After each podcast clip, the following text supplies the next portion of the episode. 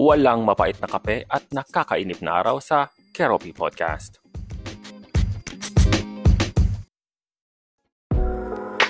Welcome back everyone. Thank you so much for tuning in sa Kero Cafe. This is Keropi.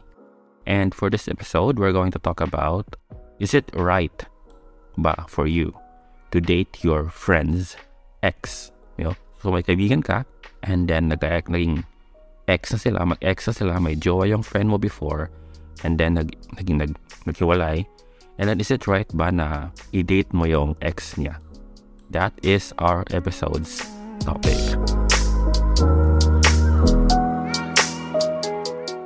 I don't know if this is con- uh, controversial or something sa inyo, no? Um, if makikipag-date ka sa ex ng kaibigan mo. Uh, well, actually, it, it really depends to your group din naman. If it's, uh, it's parang, kumbaga, if it's a common thing, baka it's okay for you, no? But for some who's not familiar about it, maybe it's also like a taboo or something or kind of controversial. Now, assuming that it will happen to you, no? It will happen, um, of course, we will say na yung love naman is hindi naman yan, um, anong tawag? Parang sometimes love will just come to you unexpectedly, char, or R. So, pag ganun ba, for example, yung ex mo, for example, babae ka na, or kahit lalaki ka, assuming lang, kahit regardless of the gender na lang ganun. And then, um, yung, yung ex ng jowa mo, ay, ng ex ng friend mo, um, lumalapit sa'yo, dumidikit sa'yo, or may, uh, ano tawag doon, may motibo. May pinapakitang motibo sa'yo. Ano bang gagawin mo? Are you going to entertain it? Or you will just, you know, parang ignore it? Or are you going to tell it to your friend? Na, hoy, yung jo, yung ex mo, parang parang bet ako, parang ganun. Is, is that, are you going, is that what will you uh, do? Okay, so anyway, so personally, I've never tried this or never had this kind of situation pa naman. So probably my uh, my my two cents in this episode probably is very logical siguro because wala akong experience about it eh. Let's make it uh, general na lang, no? So, for example, the situation is yun nga, nung ex ng friend mo, is nakipag uh, interact sa'yo at meron pinapakitang something na beyond friendship. No? So, para sa akin, if if that happens, dapat may mga question ka muna or parang checklist to consider uh, kung tama ba yung magiging uh, answer mo sa situation. Assuming then na you have feelings for that person. No? Uh, kasi pag wala ka bang feelings, then it's very easy. You can simply say no, right? Pero if you have feelings din doon sa ex ng friend mo, then it's uh, that's the that's the uh, the critical or parang the climax char climax ba or parang you know the spice in the story and that's our topic nga today. So here are the checklists that i think you should ask or check first if ever this will happen to you. No first is yung difference ng time. Uh, kung for example, naging ex ng friend mo siya for just a year or less than a year, I think you need to say no to it first. Or probably if you really have that intimate and grabbing feelings na talaga, eh, parang, parang feeling mo siya na, this person is the right person for you for life. Yung parang feeling mo gano'n na talaga, then I think you need to ask your friend's uh, opinion, approval. Pero basically, for me, you need to consider, parang bigyan mo muna ng time si friend na mag-heal. Uh, though some people can heal easily or faster, no? Parang maybe less than six months, yung iba six months, yung iba one year, ganon. So, sa akin, siguro yung one year is parang, okay, it's still, it's, it's parang there's a chance na na mag-say yes si friend, pero parang there's also a chance na parang magsisi yes siya because wala siyang choice because yun nga, ex naman sila. So parang it's your life and then it's your choice and then yung ex niya is uh, he or she choose you, di ba? So parang siya as an ex, wala na siyang part sa life ninyo. Pero of course, meron pa rin siyang mga fragments of fragments or feelings doon sa person na di ba? Pro- probably, right? So, you need to consider that one. Since friend mo naman yun, so, di ba, you need to be courteous also sa feelings ng friend.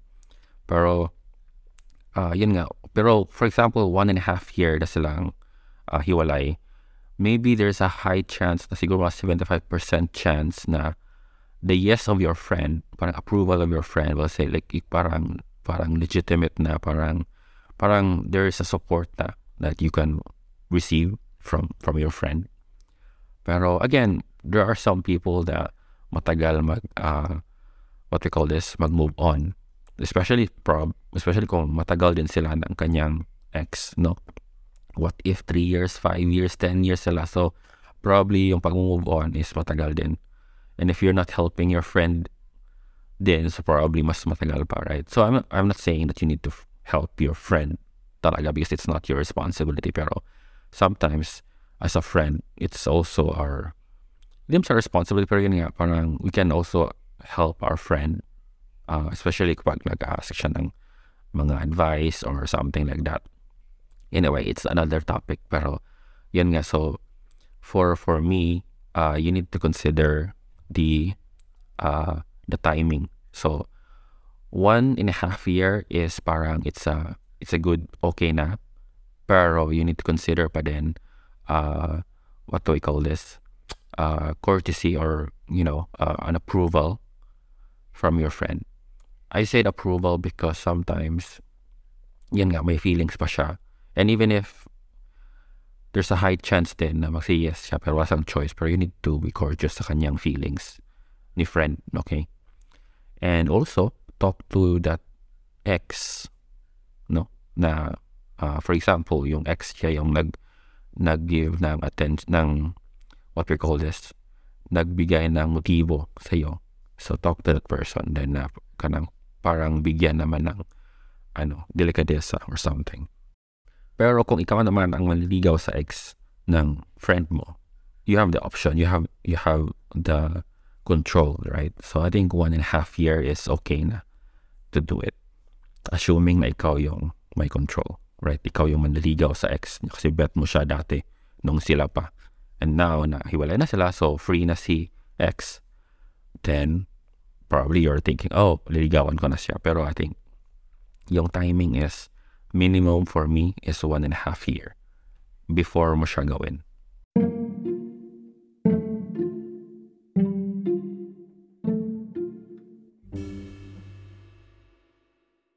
Pero kung yung friendship mo naman or yung mga friends mo naman is parang sa group ninyo natural lang na nagkakaroon ng parang umiikot-ikot lang yung mga mag, yung mga jowa ninyo.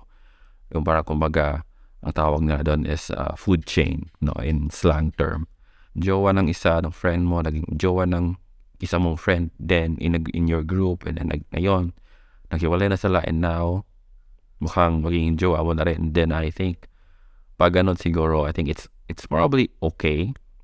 But still, for me, I will still consider being respectful and courteous no, sa mga feelings no, nila. Pero yun nga, kung napag-uusapan nyo naman yun as friends, na parang, and then for them, it's fine parang in general, based sa inyong pag-usap, hindi naman siya big deal kasi you can find another one.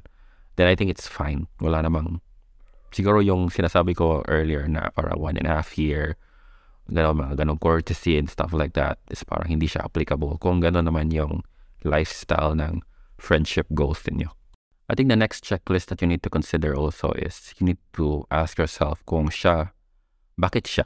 Bakit yung yung ex talaga ng friend mo. Sa, sa dinami-dami ng mga nilalang dito sa mundo, bakit siya pa? Bakit nagkulang na ba? Nagkulang ba ng mga tauhan dito sa earth? they right? Uh, I think you need to consider also, before choosing that person na magiging jowa mo in the future, since since ex siya ng friend mo, so that means na kung maging kayo, and then ipapakilala mo siya sa friends, sa group of friends mo, which is nandun yung ex niya, right? Yung friend mo magkakaroon ba ng conflict? Magkakaroon ba ng parang, baka ang ending niyan is, sil magiging may kakaroon ng season 2 sa kanila tapos ikaw na yung ma, you know, magiging ano ba dihado right? So parang nag season 2 sila and then ikaw ikaw yung malulugi right? So yun you need to consider that one. So the first thing is ask yourself kung bakit siya kung meron namang iba, right? Look for another option siguro better yung wala sa circle niyo talaga para para clear, for a clean slate, right? Yung third naman, siguro yung last na checklist is sa checklist mo, no? Uh, siguro gather more information about that person. Um, because, of course, yun nga, yung, yung, sa, yung sa second checklist mo na uh, bakit siya pa, right?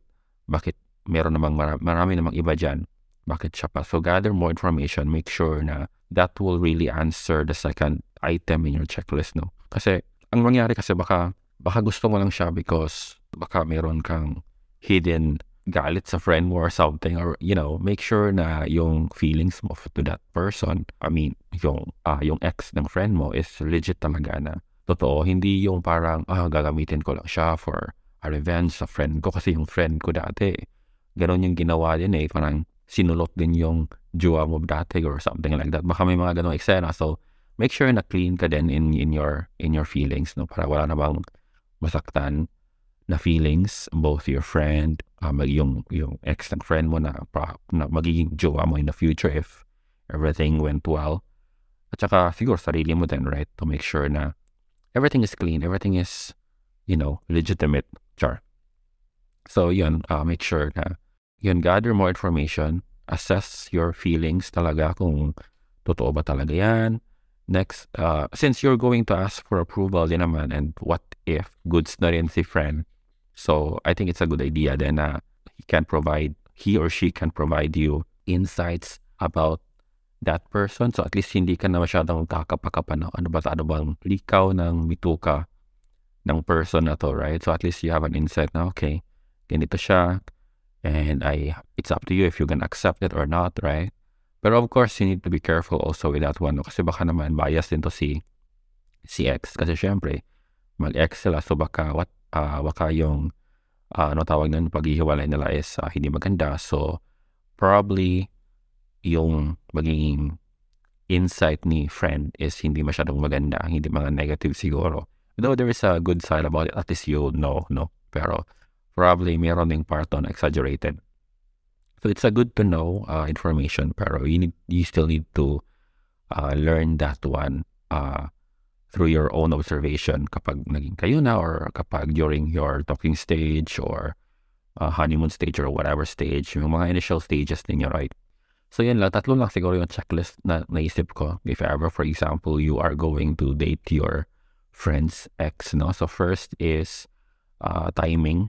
And then second is pagiging courteous sa friend mo, ask for approval.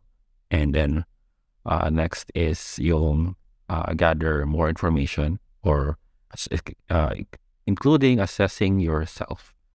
Ayan, so thank you so much for listening to my podcast for this episode. Thank you so much and um, see you again. This is Karo P. Thank you for tuning in sa Caro Cafe. Till next episode, see ya.